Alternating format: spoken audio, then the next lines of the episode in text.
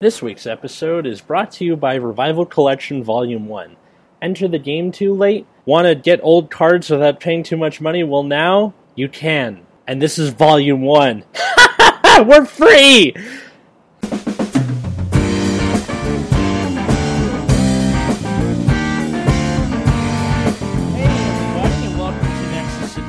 I'm Atlas, your host, and today it's 95 degrees in Riverside, and we're talking about things that anger us in Vanguard, the pet peeves. So why don't we go around the table and introduce ourselves. I'm Atlas, I play Grand Blue, Pale Moon, and Great Nature. I'm Chris, I play Genesis and Nova Grappler. And everything else.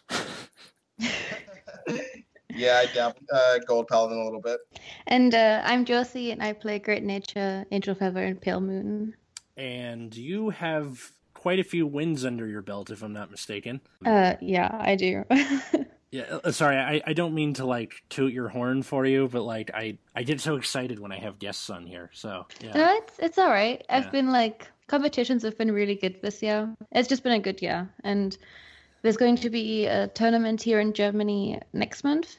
So oh, your BWC? Hopefully, yeah, the German qualifier, the Continentals. So since I only came top 8 in Belgium, and then top 8, the first round, I lost against my teammate, and who I won Belgium with in the team league. Oh well, but he won Belgium, so it's all right. Yeah. Well, I mean, at least you like represented Great Nature. Oh yeah. Yeah, but we were two people representing Great Nature in the top 8. Yeah. So it was pretty cool. Well, I'm hoping that come October here in California, I can carry that torch because I've been at it for like 3 years now. So hooray. No, but with the new Big Belly stride, it's... Oh my god, it's going to be such a good time. It's so good. Yeah.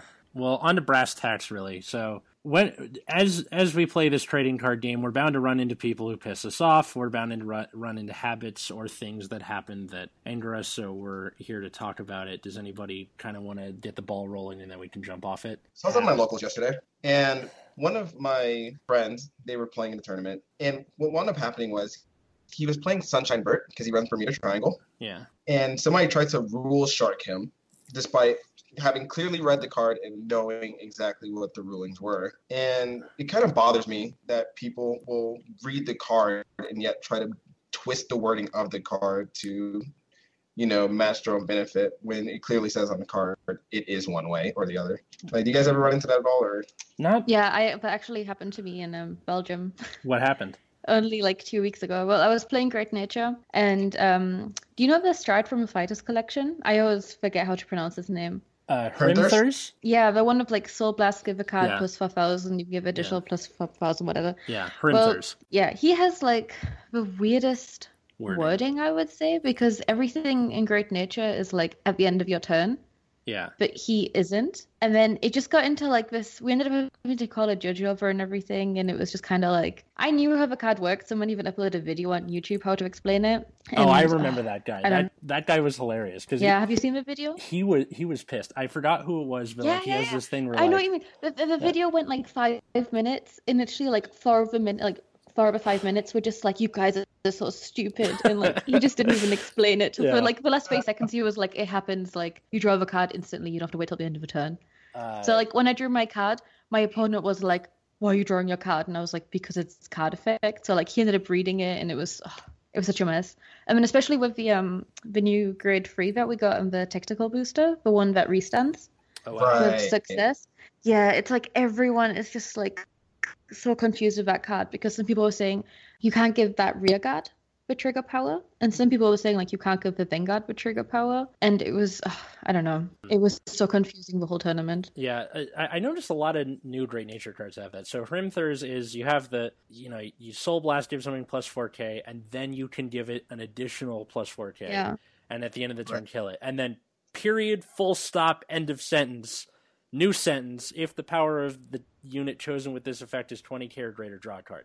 So as soon as you pass that threshold, boom, there you go. Yeah. It's the same with Sylvest, which is, by the way, that card is going to give me nightmares, because he's got like the weird mullet and these bony witch fingers. Ugh. Anyway, so his thing is, as soon as you hit success, 25k. Someone hits 25k, draw a card right there. It doesn't matter what the timing is. So people kind of don't seem to get that. It's the same thing with like End Phase, where I go end phase, retire this unit, and then they go, okay, stand and draw. I'm like, bitch, did I say I was finished? Yeah, yeah, I hate that. I hate that so much because it's like I'm searching my grid free out, and then I'm shuffling my deck, and then I have to wait for the person to cut because I still need to draw like 5 cards or something. Yeah. And then they've already like drawn their card, and I'm like, I'm not finished. Like this is Great Nature. Yeah. Like. Oh my God.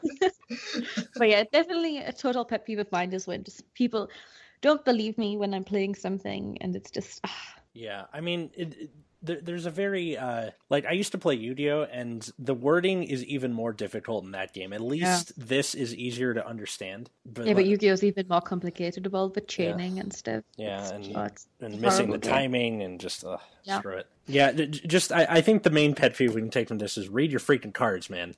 Yeah, read the cards. Or even worse is when people don't read their own cards and you've read them. Either you've played against them and had it done to you, or you've played the clan or whatever. You know the new starter from Kagero that's like when the card's been retired, you can put him into your soul, and then like your opponent chooses another card and has to retire it. That's not new. That's been around since BT14. But yeah, I know what you're talking about. Yeah. Yeah. Oh, I thought it was newer because like one of my friends recently started playing it, so I thought it was a newer card because I don't really interest myself that much in Kagero. I don't like it either. Anyway, like half the time when he was playing it, because we never read the card and apparently he never read the card, so we always felt that he was allowed to choose which card has to get retired, and we were like, oh, this is so broken, until like one day one of our friends was like, you do understand that you do get to retire, like it's your choice which card you get to retire. And I don't know. It was just one of these cases of like no one read the card. So the whole entire time we were thinking like, oh, why is nobody playing this card? It's so broken. Yeah. It's like okay, so brilliant. Yeah. The card is Dragon Knight Sadei, and then it's from Brilliant Strike. Yeah. So it's nothing new. I think it's just it's got a new lease on life. But otherwise, yeah, there's like another thing where I've been guilty of it myself. Like in Pale Moon, the Harry Stride.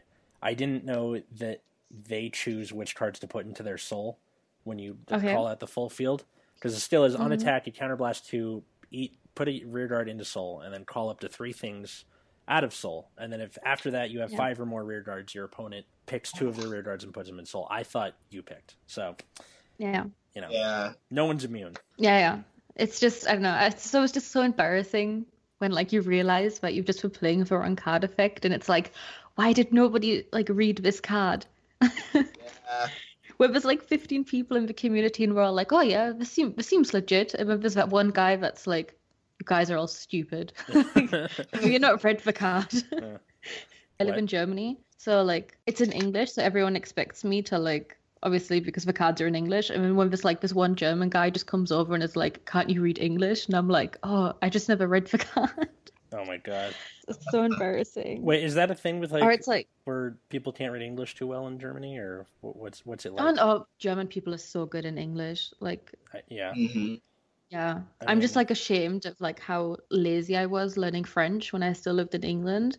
And then I see like everyone here in Germany, and they're just like, they're not fluent, but like they're really good. Yeah. So I mean, we have a few cases where they're not that good in English because some people just aren't good in languages, I guess. Well, okay, so here's why. So in Europe, you have all these countries densely packed together. If you get in a car and drive 3 hours in any direction, you're going to be in an entirely different country with its own culture and its own history. If I'm in California and I drive 3 hours north, I'm going to see Chris. I'm going to see someone like Chris, or I'm going to see the same type of people because the country is so freaking huge. That, yeah. So it's partially due to that, and it's partially due to the intense nationalism following World War II, where they're like, yeah, fuck Europe and all that stuff. So, yeah.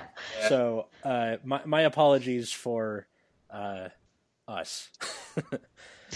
No, it's all right. Well, like we're just as lazy in the UK because it's like even when we do like, well, I can speak for like English people. But it's like the majority, it's like even when we do go to another country in Europe, like you just assume that they all speak English. Yeah. And like you just never make the extra effort to like try and communicate them in their language, although you're in their country. We're like totally off topic now. Hey man, I don't care. This is interesting. It's neat, whatever.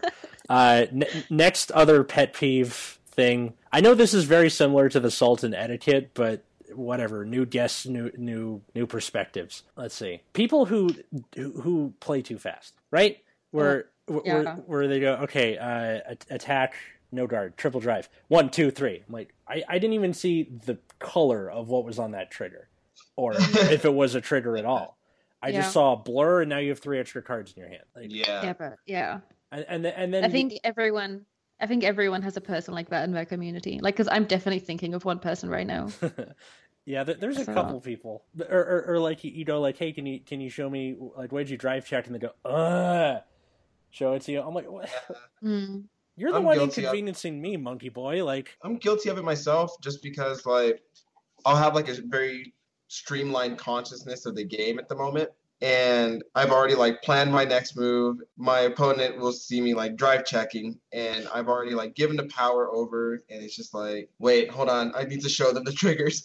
Yeah, but that's where like whenever I drive check, I always put my drive check on my Vanguard, like the cards on my Vanguard, just so that like my opponent can actually see what I'm drive checking. I wish people would do that for me too, but they don't. I should start. And nothing is more annoying than just like especially when you're playing a tournament and you're kind of like, can you show me that again? Yeah. And they're always like, but I just need to remember what cards are in the hand, you know what I mean? Yeah. Yeah. So. These are the same people that hand shuffle. Oh, God. You know? Yeah. Yeah. And for most people that do that, they're Yu-Gi-Oh players. Yeah. I've realized that too. But like the aggressive ones that do it. Because I do it sometimes too. But then I'm also like really OCD when it comes to my cards. So like I'll do it. And then I always have to sort my cards from like 0 to 3. Oh yeah. Yeah. I can see that. I usually do that if there's a big attack coming, so I can just kind of drop the cards needed for the guard, so I can be all flashy. Like guard, and then you kind of throw them at the guard circle, and they land perfectly. I like to be flashy sometimes. I have like I have my trigger, and then I have to have my perfect guards next to my trigger, and then it's just like the great reason that I want to like throw away the Strider at the front. And it's like, I really have like everything organized. Oh, fun. Yeah, that's what I do if I'm like waiting on an opponent. Like, I'll just sort my hand, because I'm kind of a fidgeter, as Atlas knows. Yeah. He does this thing with his throat where he does this like a lot of like he's calling a horse or something. Okay. I don't know how he does it, but it annoys me. Chris, I don't know if you've listened to past episodes, but I have made fun of you like at least 6 times. And there's only 10 episodes. Okay, just making sure. I know. All right. This sounds like a great friendship. I'm sorry. That's how I make friends. I make fun of people. Like pretty much. Yeah. But otherwise, like the thing with. Oh yeah, I do this thing. I know this pisses people off. If like, you know how in Great Nature your hand's huge, like 10, 11 cards at one time. I love to fan it out and fan myself with them. And then really? That's so obnoxious. if I'm really being an asshole, I'll go, I do declare, like in a southern accent. I've been kicked in the shins like at least 6 times, and I totally deserve it. Yeah. Do you want to hear something funny? I'm listening.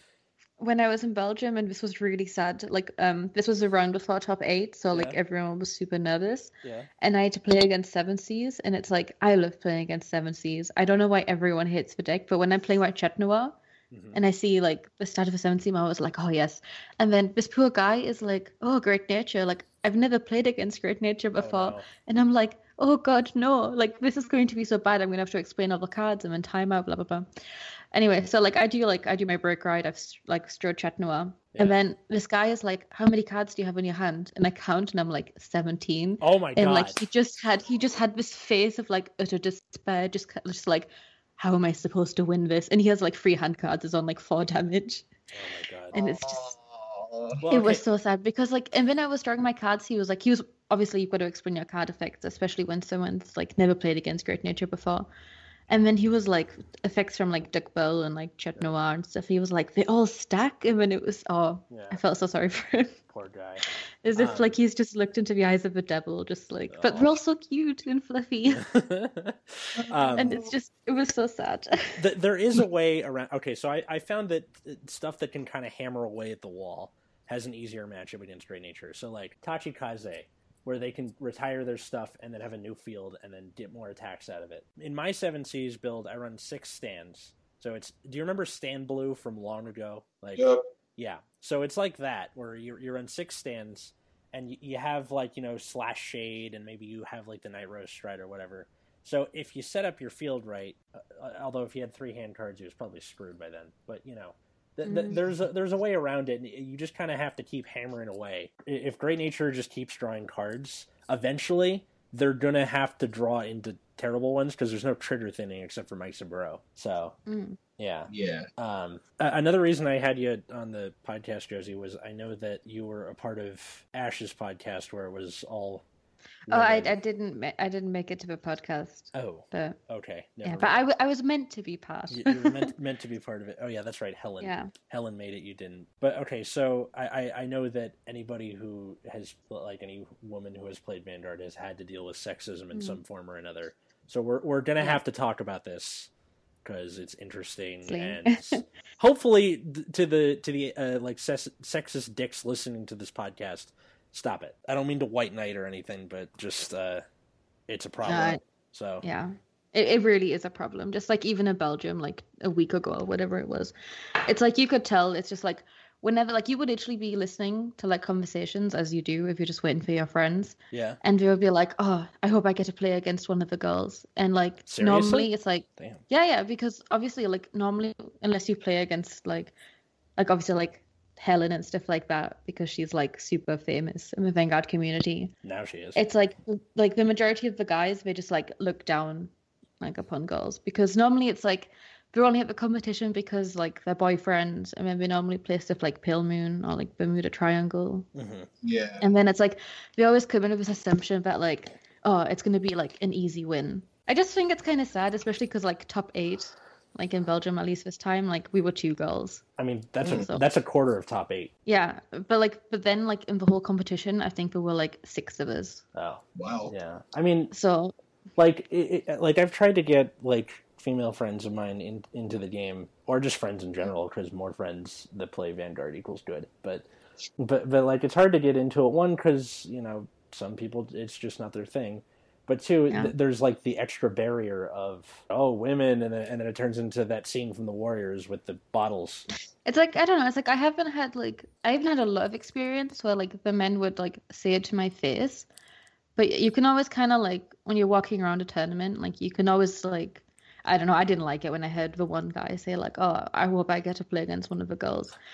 It's just so wrong. Did you get any dickish behavior in play, I guess? Not really. But like define dickish, like what do you mean? Okay, so let's say oh, you're playing Great Nature. I thought you might play Pale Moon or Bermuda Triangle or I don't know. No, I had a lot of people like thinking I was going to play Angel Feather. That's fair because that's what they've seen you play though. Yeah, but that's because I went Belgium with Introfever and I played at Continentals. So it wasn't really like what they said, it was kind of true just because I was known for Introfever. Then that's fair enough. That's like... Yeah. But like there's kind of like... I hate to admit it, but sometimes there is like truth to the stereotype. Yeah. Because like every single girl that I did, apart from Helen, obviously. Yeah. Like they all did play like Pale Moon. You know what I mean? Yeah. And like Neo Nectar. I guess so. I mean, Ashley plays Pillman, but she's damn good at it. And yeah, I mean, just because you play a clan that's like, I'm not like made for women, but like, well, girls, like, I'm saying it with quotation marks. Like, yeah, no, I get it. I don't mean it, but like, it doesn't mean that it's bad. Yeah. Or it doesn't mean that they play it bad because people think Introfever is like, or it used to at least be just a clan for girls. And then like I went 7-1 with it in Belgium. If you say so. I mean like, okay, so one of the head 3 of Nexus Cord, Gabe, his 2 main clans are Angel Feather and Neo Nectar. And Gabe, if you're listening to this, I know you're at NYU right now, but I still have nightmares about all of the rescue shenanigans and oh my God. Painful. Like, I don't care how girly the clan is. It's scary. Like, it is. Yeah. Like, I'm tearing up right now. Do you understand? Like, I remember that, like, whenever I played locals, because I like, oh, this is so weird. It's like, I always had this feeling that, like, I was always really bad at Vanguard. So, like, I never played tournaments. Interesting. Which is, like, I don't like, it was always just kind of like, because like all like I'm only like surrounded by guys. And obviously, I think guys in general are a lot more confident than females. Oh, yeah. And especially the fact of like my German isn't like perfect, so I was always kind of shy, But then, like, I started playing locals, but this was, like, after Belgium. And whenever, like, I took out Angel Feather because I wanted to play at my locals, like, everyone would look at me and just be like, are you seriously going to play that? Like, try-harding? And... oh, because it's popular. I don't know. It was just... yeah. Like, but it was just kind of funny because, like, Angel Feather never got took seriously. And then I went Belgium with it. And then, like, all the guys at my community were like, please don't play Angel Feather. Like, it was so funny. Yeah, no, you are the video that reverse killed the radio star. That was the worst metaphor. But fun fact, on in those tournaments, I played, what's it called, Great Nature, and this was before the new set, and I either came first or second. Fun fact. You go.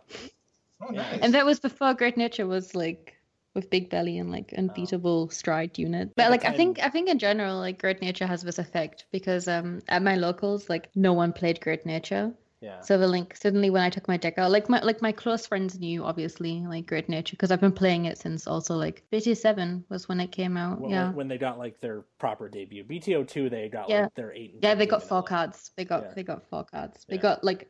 a grade 0 that you could even use as a forerunner, and then like 8k, 9k vanilla, and then this really stupid ape. But I don't know, like the clan has always just been like, people didn't think much of it, but even with like the small support the clan had, like it's still strong. Yeah. Like in my opinion, at least. Well, because you have a lot of offense where you're like putting pressure on them in these like 4k column or 4k boosts. Yeah. And then you have these, like, I call it life insurance. Mm-hmm. So like you stack the life insurances on these things that you're, getting all these boosts on, and then they die, and then you draw like 4 cards for the price of 1. Yeah. And like, and then it just gets crazier and crazier. And then for some reason, nobody really in my area, be it Riverside where I go to school or, back home in LA and Los Angeles, really plays Great Nature. Partially because it's annoying to do math, and I don't think people like math very much. And then partially because I get kind of, grumpy when other people try and bite my style. I look like a retired linebacker, so, there's I have more bark than bite. But you've just reminded me of one of my pet peeves. Go for it. So I play obviously Angel Feather and Great Nature. Yeah. And both of these clans require a lot of maps. So, and nothing is worse when I'm trying to because I don't use dice. Oh. Because I'm too lazy to buy them. I mean, now you can. You're allowed to. Yeah, no, but in general, like I don't have any. I'm just too lazy to buy them. No. I think my friend should get me some for Christmas. But your friend listen to the podcast? Maybe he or she knows. Well, one of my friends is here, so maybe if I speak loud enough, he can hear me. Oh, okay. When I'm trying to add up everything, and then my opponent, because I take a while because I want to make sure that like everything is correct, and like they start adding it up for me. Oh. Because that's what like some of my friends do at my locals. Where like that's the worst. Like I'll be like, yeah, I got 4k from this, 4k from this, 4k from this, and then my friend would be like, oh yeah, that's like 16 plus the 7, and I'm like, yeah, but I'm also thinking about the future, like the cards I haven't played yet, and then like I'll be at a number, and then he'll be at a number, and then it's like I have to start from the beginning again, and then it's just when people try playing for you, I guess. Oh, backseat card fighting? Like, yeah, or like when people are spectating, and then like let's say you're playing one of your friends' decks, and then they'll be like, you've got to do this and this and this, and I'm just kind of like, let me figure it out myself. I do admit I get like that sometimes with my own stuff, but I preemptively tell the person, if you don't want me the backseat card fighting, tell me to leave, because otherwise I'm going to do it. But yeah, it is very annoying to be on the receiving end of that, for sure. Yeah, I just remembered it because like I have one guy at my locals that does it for me like all the time, and I'm just like, please let me add up these numbers. I want to do it myself. Or even worse is if you tell them to stop doing that, and then you start doing something, and they do this, or like they wince or something. I'm like, dude, fuck you. All right, just let me figure it out. I was at my locals yesterday, and I was playing the Genesis deck that I just finished building with Yada Garasu and Himiko. And this guy, he was standing behind me, and he was like, yo, why aren't you playing Fenrir? Oh, that's a good one. I'm just like, are you joking right now? And I explained to him as I was playing that, like, I'm poor. I just want to try something different. Yeah. And he was just like, oh, man, but that build is so weak. The cards are so shit. And I showed him as I was playing exactly why I was playing this build, and I restood 2 rear guards and called another column, and he was like, oh shit. Yeah. So some people, I can relate with that so much, because when I won, I don't want to keep like relating back to it, but that's just because I had so much attention from it. A lot of people like were saying stuff like about me, I guess. So, when I won Belgium with Introfever, everyone was playing Norseal and exactly how they would do it in Japan, but I wasn't a big fan of Norseal, well, at least at the time. So like I had my own Introfever deck. With Gabriel. And it had mostly Gabriel in it, and people were constantly like, "Why aren't you playing Norseal?" And I'm just like, "Because I feel more confident with this deck, or because I like Gabriel's like defense more, I guess, like the plus 2k that she gets." And like it would just sort of annoy me so much that everyone was like, "But why aren't you playing Norseal?" And I'm like, "Norseal isn't the only like viable deck." Yeah. Yes. It's like they released other cards. Like I don't have to play exactly how we do in Japan. Yeah. And see, that's the thing about Japan versus the United States too. According to what Atlas and Matt have been saying before, like the Japanese meta is very different than over here.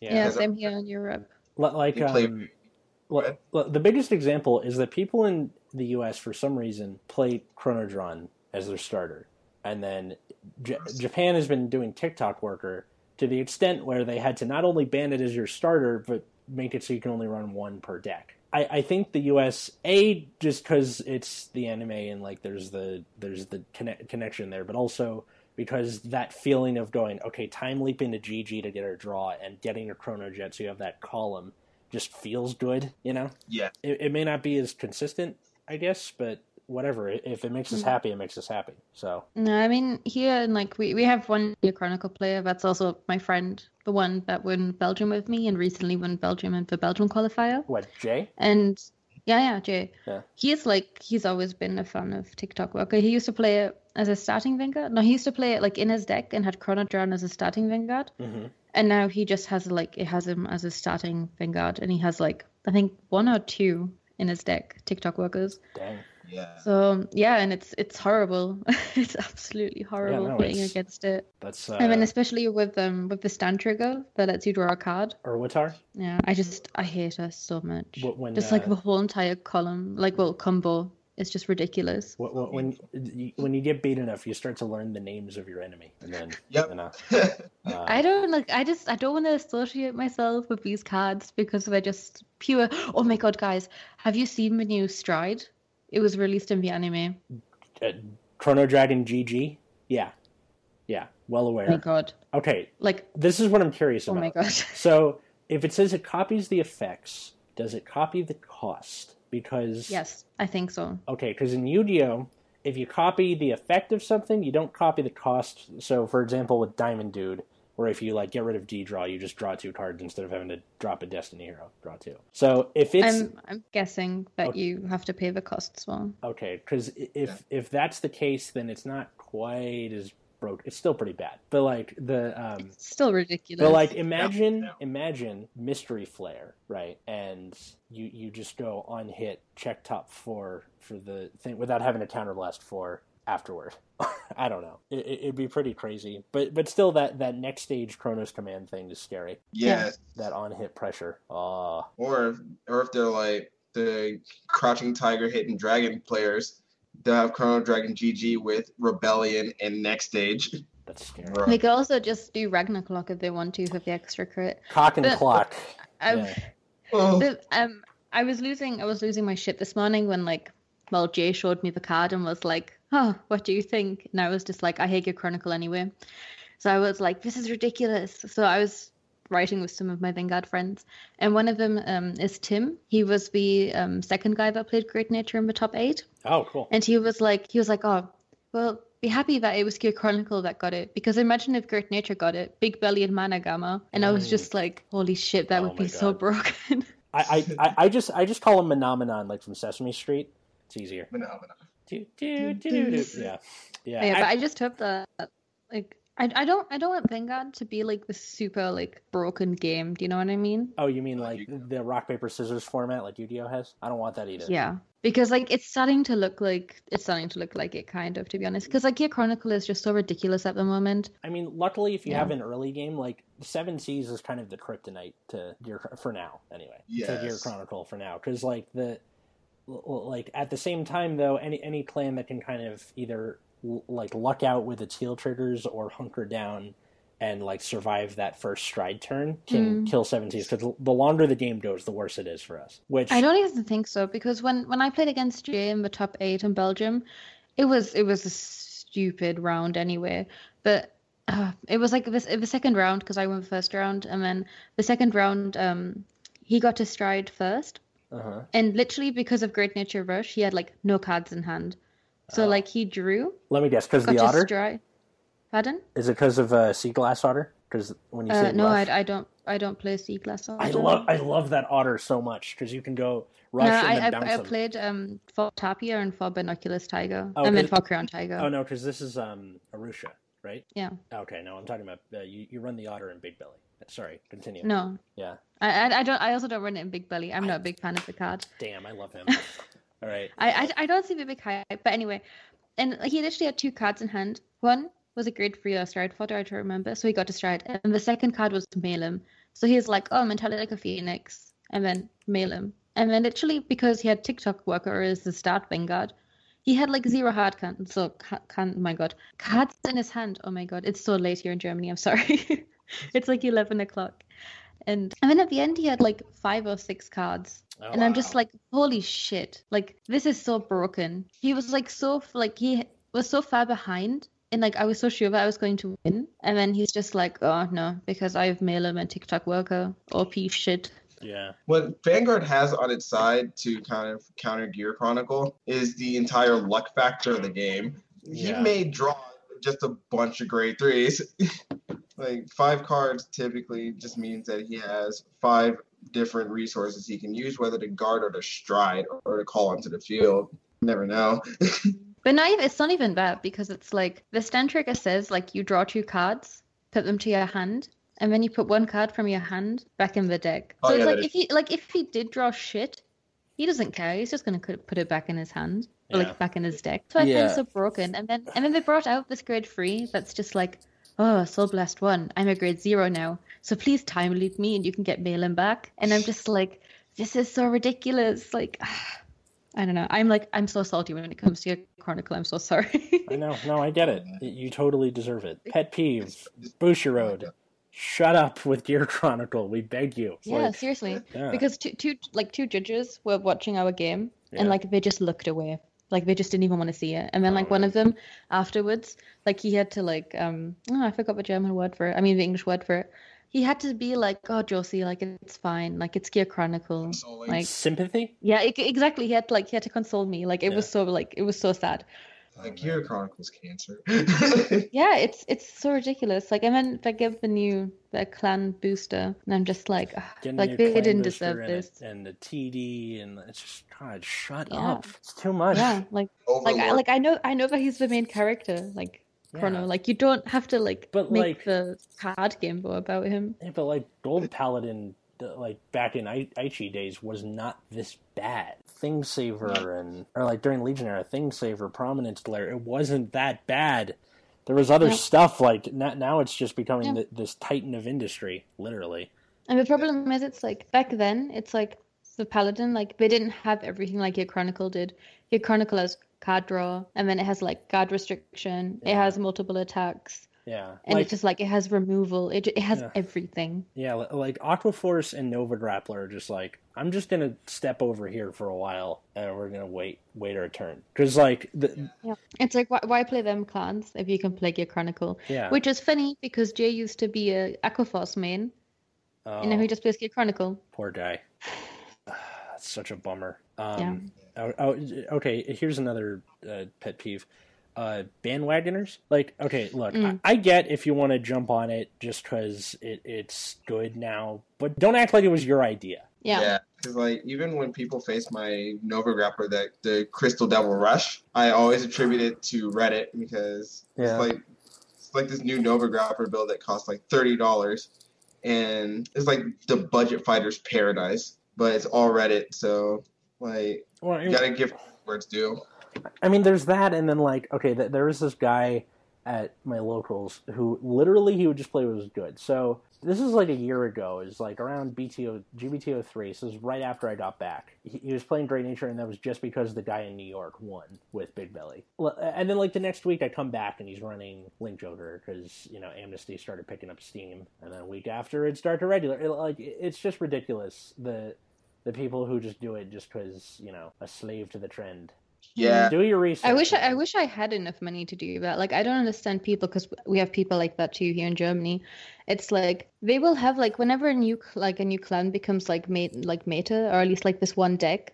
Yeah. They will instantly have it, and then I don't understand it. How people have enough money just to constantly keep playing the new trend. These are the same people who cause the really? Okay. So for example, before GBT07. This is when we were getting names. They released the name of Defeat Flare. Root Flare Dragon, the flip up one, burn a column. That guy went from 10 to 30 overnight just because it had the Flare name. And then they're like, oh, it's Overlord related. So Root Flare dropped back down again. But just seeing the name or a picture just causes this to spike overnight, and it's worse than most card games. And it's because of the same people who, jumping off the Titanic and just, jumping from lifeboat to lifeboat all the time. But it's exactly the same when the Novell Stride was released, and everyone was well, not the effect, but just, there's going to be a Novell Stride. Yeah. And everyone was like, oh, Novell, everyone started, buying them. Yeah. Just to resell them for ridiculous prices. Or it was which really annoyed me personally was back when Reverse came out. Yeah. And it was Reverse Liquia. Oh yeah. And it was actually Pale Moon was the first clan that I ever played back in BT3 years ago. And I don't know, I never bought Liquia just because I didn't like her. I was still playing my Robert because I just really like the Soul Charge 1 at the top of your card, top of your deck. And then suddenly to play the new Pale Moon, I had to have Liquia. And then she suddenly went from €7, she went to 30. What? Oh man. And it was she's still super expensive now because until now Pale Moon literally just got Silver Fawn support because they got Venus, and then they got the Legion, but the Legion was shit. So no one played it. Mm-hmm. And Liquia was just so expensive here in Germany, and I was so happy that I had my two. Mm-hmm. And it was just it was so expensive. Yeah. What a shame. And the overhype. Well, okay, a PSA regarding that is to the people who, let's say you want to pick up this clan, or let's say you have the clan already, and you don't have this older card, and then there's the picture or whatever. So you're like, oh, I gotta jump on this now, and then you go on there, and a vendor has spiked the price.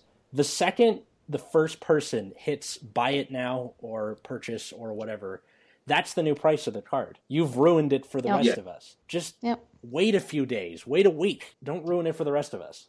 Lukier could have stayed $15, or however many euros that is in exchange rate. I'm not very good with, I think card prices in general are a little bit different. But yeah, but she went from nothing to so expensive in just in days, and it was horrible. But the same thing happened with Nightmare Doll Alice. Oh yeah. When but luckily, because when I used to play her in my Robert deck, I still had her. But I saw people buying her, and it was €35, and I'm just holy shit. Okay, you want to hear? Okay, I gotta come clean. So the day they released Nightmare Doll Catherine, I remember this exactly. I ran into my living room and went on eBay. There were 4 Alices left at $5 each, and I bought them. And then I went back a couple hours later, and they were at 25 each, and then I sold them for 20 each. I'm a bad person. Nice. Yeah.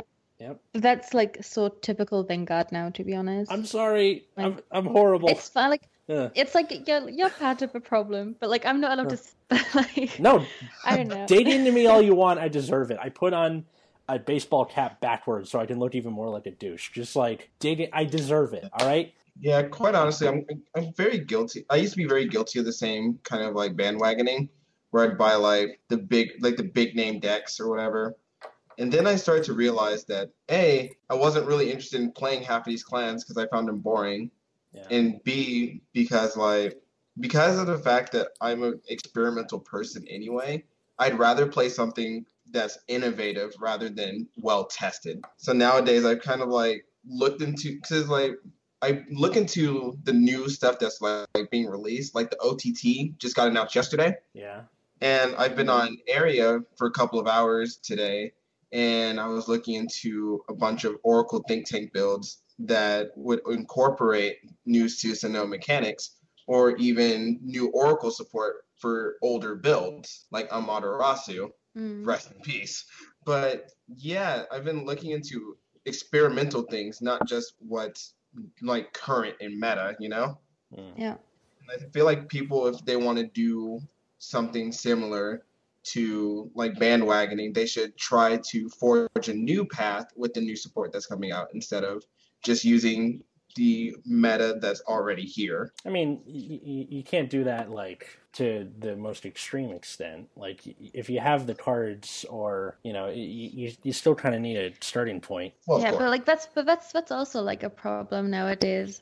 It's just like when you want to start Vanguard, it's so expensive now, because it's like, at least with me, it was like I started off with Pale Moon, then I went to Great Nature, so like, but like I still had all the old stuff, and then I started playing Introfever.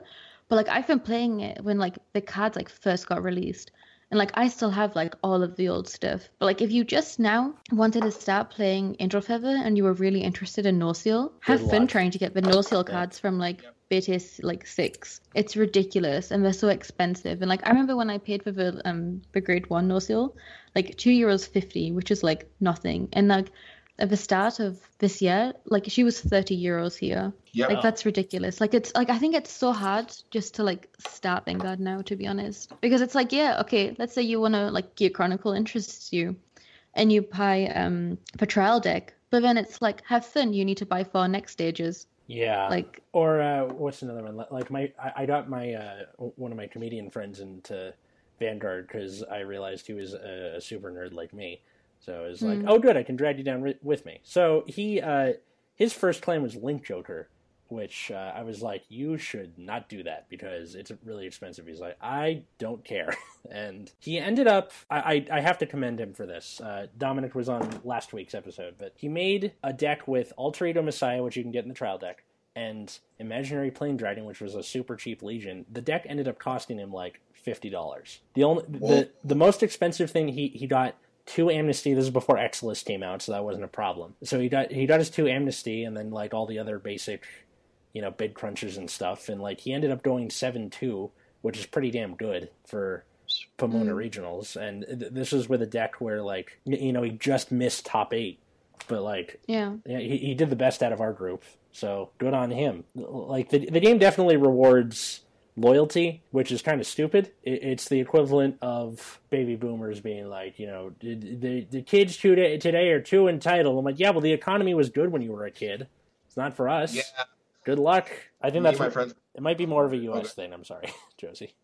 I don't know how it is over there. Is it hard to like be an adult in your 20s? And I'm like, I don't know. Like, I'm only 18, and I still live with my parents. Oh, okay. So... okay. Oh, no, I'm 22. I got one more year left in college, and then... you and my friends were talking about it recently, though, about the economy of the card game market. Basically just the stock market. Yeah, I did that with Murakumo and Mega Colony, because someone announced, okay, Tech Booster is coming out with Murakumo, Mega Colony, Great Nature. I'm like, you know, that would make it easier for me if I just built Murakumo and Mega Colony for cheap. And then when Tech Booster comes out, I can just, you know, invest in it en masse and then upgrade and sell them off. I did that. I made Murakumo for 80. I sold it for 145. Good on me. Mega Colony I made for 90, and a guy was going to buy it for 185, and then he couldn't pay. So I just have the deck sitting here. And I don't feel like upgrading it because I'm not paying $40 a piece for Amadeus or whatever that stride, the GR stride that prevents you from calling rear guards. I just call him Amadeus. What's the name? Octorandus. It's Amadeus now, forever. Amadeus. It's Amadeus. Yeah. But like even so, like sometimes I wonder, like, where do people even get the prices from? Like, you know what I mean? Because it's like we bought 6 boxes from the new technical booster. Yeah. And like I got super lucky. I ended up getting like the Great Nature Generation Rare and like and Secret Generation Rare. And then I got, like, 3 Big Bellies and, like, everything that I needed. Apart from Arusha. Yeah. I think that's how you pronounce it. Arusha. Like, I didn't get him once from like 6 boxes. It's a good thing so, he's like $3. Yeah, exactly. Yeah. Like, so I looked online and I was like, oh shit, I'm gonna have to order him. So, and I also get one more Big Belly, and then like that one Big Belly costed more than my 3 Arushas plus my Arusha and SP, because he was in there for SP for like €10, and then the rest were like €3. And I was just like, what the fuck? Like, why is he so cheap and he's so expensive? And both of them are like triple res. Like, I understand that like Big Belly is super like I think broken, but like he is really good. I think it's because Arusha is not, he's not an established deck. Yeah. Big Belly and Fox Legion and Chatnoir have been around a while. Arusha is just kind of showing up, and no one really knows how to use him yet. I know, but use him in every deck. Even so, like Big Belly's universal. Like €3 is so sad. A little bit, yeah. And like, but like he's so good in Chatnoir. Yeah. Like, well, he's only good like that one stride. Well, that one ride when you break ride. But even so, it doesn't matter because you stride. Yeah. But like, even so, like €3, like it was so sad. I mean, like when it was on there for like, oh, you can get him an SP for €10. I was like, why wouldn't I do that? Yeah. It's a lot of it is artificial inflation. They kind of buy a whole bunch of them up and then artificially set a price. Like the TD Blaster Blade costs like $13 now. Oh shit! Really? Yep. Dang. I have the BTO1 Blaster Blade. I have 2 of those. I don't know if they're worth anything. Sure. I just know that the TD1 is like $13 right now. It's really stupid. That is ridiculous. But it's because of the fact that, one, it's ancient and nobody really like kept them around because it depreciated over time, like, you know, physically. Yeah. Wow, he is like $10 to $13 depending on who you ask. That's funny. BTO1 Blaster Blade is like anywhere between $7 and $10. It's less. Yep. That's weird. Yeah, and what's even worse is that it's a trial deck card that you can just pick up a box and just say, hey, I got a TD Blaster Blade that I can plus off of. That's funny. So weird. I don't like the price. It's like, in general, I think Vanguard used to be a lot cheaper. Used to be. Maybe because the clans I play now, like, they've become a little bit more popular. But, like, even so, like, I don't remember, like, cards being so expensive. Oh, I remember when, what's she called? Isolde, the Perfect Guard? Isolde, yeah. I remember, like, when someone like the community here was like freaking out because she was like €15. And now when I think about it, like I remember like a year ago it was normal for a Perfect Guard. Like it doesn't matter which clan it was to be €15. Yeah. And now you look at the Perfect Guard from Kagero, the one that counter charges, like that's like €25. Yeah. Well, I mean like Perfect Guards used to be the most expensive card in the deck. But now as we get, you know, trial decks where they have like normal Perfect Guards that don't unflip, and you have, you know, the unflipping Perfect Guards, now you have the keyword Perfect Guards. There's more options, so, like, they're less expensive. Yeah. But now the strides end up being the most expensive thing because they're the big, like, that's kind of universal. But it's starting to feel a lot like Yu-Gi-Oh! Though, because I was playing Hamzuka just with friends the other day. My friend was like, oh, like, how much does your deck cost? And I was like, well, I guess if you were to, like, take away the Creon Tigers and the G-Zone, like, I don't know, maybe, like, €30. Yeah. Because, like, as soon as you add my G-Zone alone, like the Big Bellies, like you're already paying like $100. Yeah. And that's like, I don't know. Yeah, for sure. It just feels dirty. I mean, it's not impossible to be budget. Nobody knows that better than Chris, but yep. but they're like, if depending on which deck you play, you can definitely do a budget. Like you just have to time it right. Like, okay, so I made a witch Genesis deck, which Richard is testing it in the other room right now.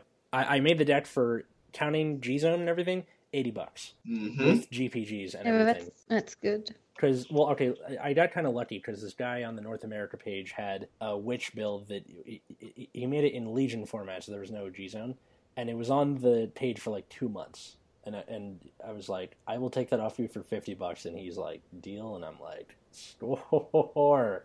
I have kind of a nose for deals, I think, just doing that, and I like to fuck around with stuff, and you know it helps you learn more in Vanguard, so you know what you're playing against in the future, and that's just kind of how it is. But I totally agree, because do you remember Fighters Collection? I'm not sure. No, it wasn't Fighters Collection. It was Extra Booster for I don't remember her name. She was called Brunhilda. Well, that's at least like the joke. Yeah. It's like one of my friends recently built a deck around her. Really? And, like, it's so ridiculous. It's Genesis, right? Yes. Yeah. So funny. Let's see. It's like, it's such a ridiculous deck, and like it costs absolutely nothing. It's a cross ride. You counterblast 4, soul blast 6. Choose 3 of your opponent's rear guards, retire them, and draw a card for each thing retired. All right, yep. I gotta ask, how do you pay for that counterblast? Basically, what you do is you kind of just sit for a while and let them like kick your ass a little bit, and then you stop them right at about like 5 damage, and you just start guarding like crazy. Yeah, it's not even bad. It's like, I mean, like it's so stupid because they have this Snore Elemental, I think it is. Oh, and it's like you bind him, like 2 of them, and then like a card's cost that's like at least 4 counterblast and 6 soul blast. It's free. Yeah, I know what you're talking about. I'm just like, what the fuck? And then like they don't go deck out because of a stand trigger. Oh, dream. And then you also have this older Genesis card, I think. Well, it's not old. It has Generation Break 1, but it says when a card is soul blasted, you can put it under your deck, but it's a once per turn effect. Claimer Harry. So it's like, so you can just keep, so you just keep putting like triggers back in your deck, and then when you're getting close to deck out, you just use the stand trigger and just put everything back in there, and it's just, it's crazy. It's so budget, but like I've lost against this deck so many times. I need to see this list. Like, please. It's because it's like, if you can't rush it, like you're dead. You're just literally going to go deck out. Huh. I think because this deck, it stalls so hard, but it's ridiculous. All right, please send it to me. Same. So yeah, I'll ask my friend for a deck list, and I'll just send it to you over Facebook. Much appreciated. Because like it's like the card actually goes like €2 here, and it's just ridiculous. And she's cross ride. Yeah. Yes. She has 13, which is actually a lot more annoying than you would think. No, for sure. I know what you're talking about. Sitting on a fat ass is hard. Good. Any other pet peeves? Because we're kind of coming up on the hour mark, and I don't really have much else to say. Yeah, same. Yeah. I guess that's kind of. I know this went off topic, but this was so fun. Thank you. Yeah. Thank you guys for taking the time, and especially because it's like 11 where you are, Josie. It's like 11:30 here now, and I have school in the morning, and I still haven't finished my homework. Oh my god, I'm so sorry. All right, well, it's all right. Okay, well, until next time on Nexus at Night, I was Atlas, and this is Chris, and Josie, and have a good night, everyone.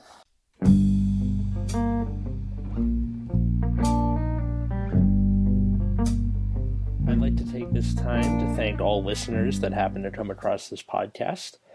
Be sure to rate and like us on iTunes and to, suggest this to your friends.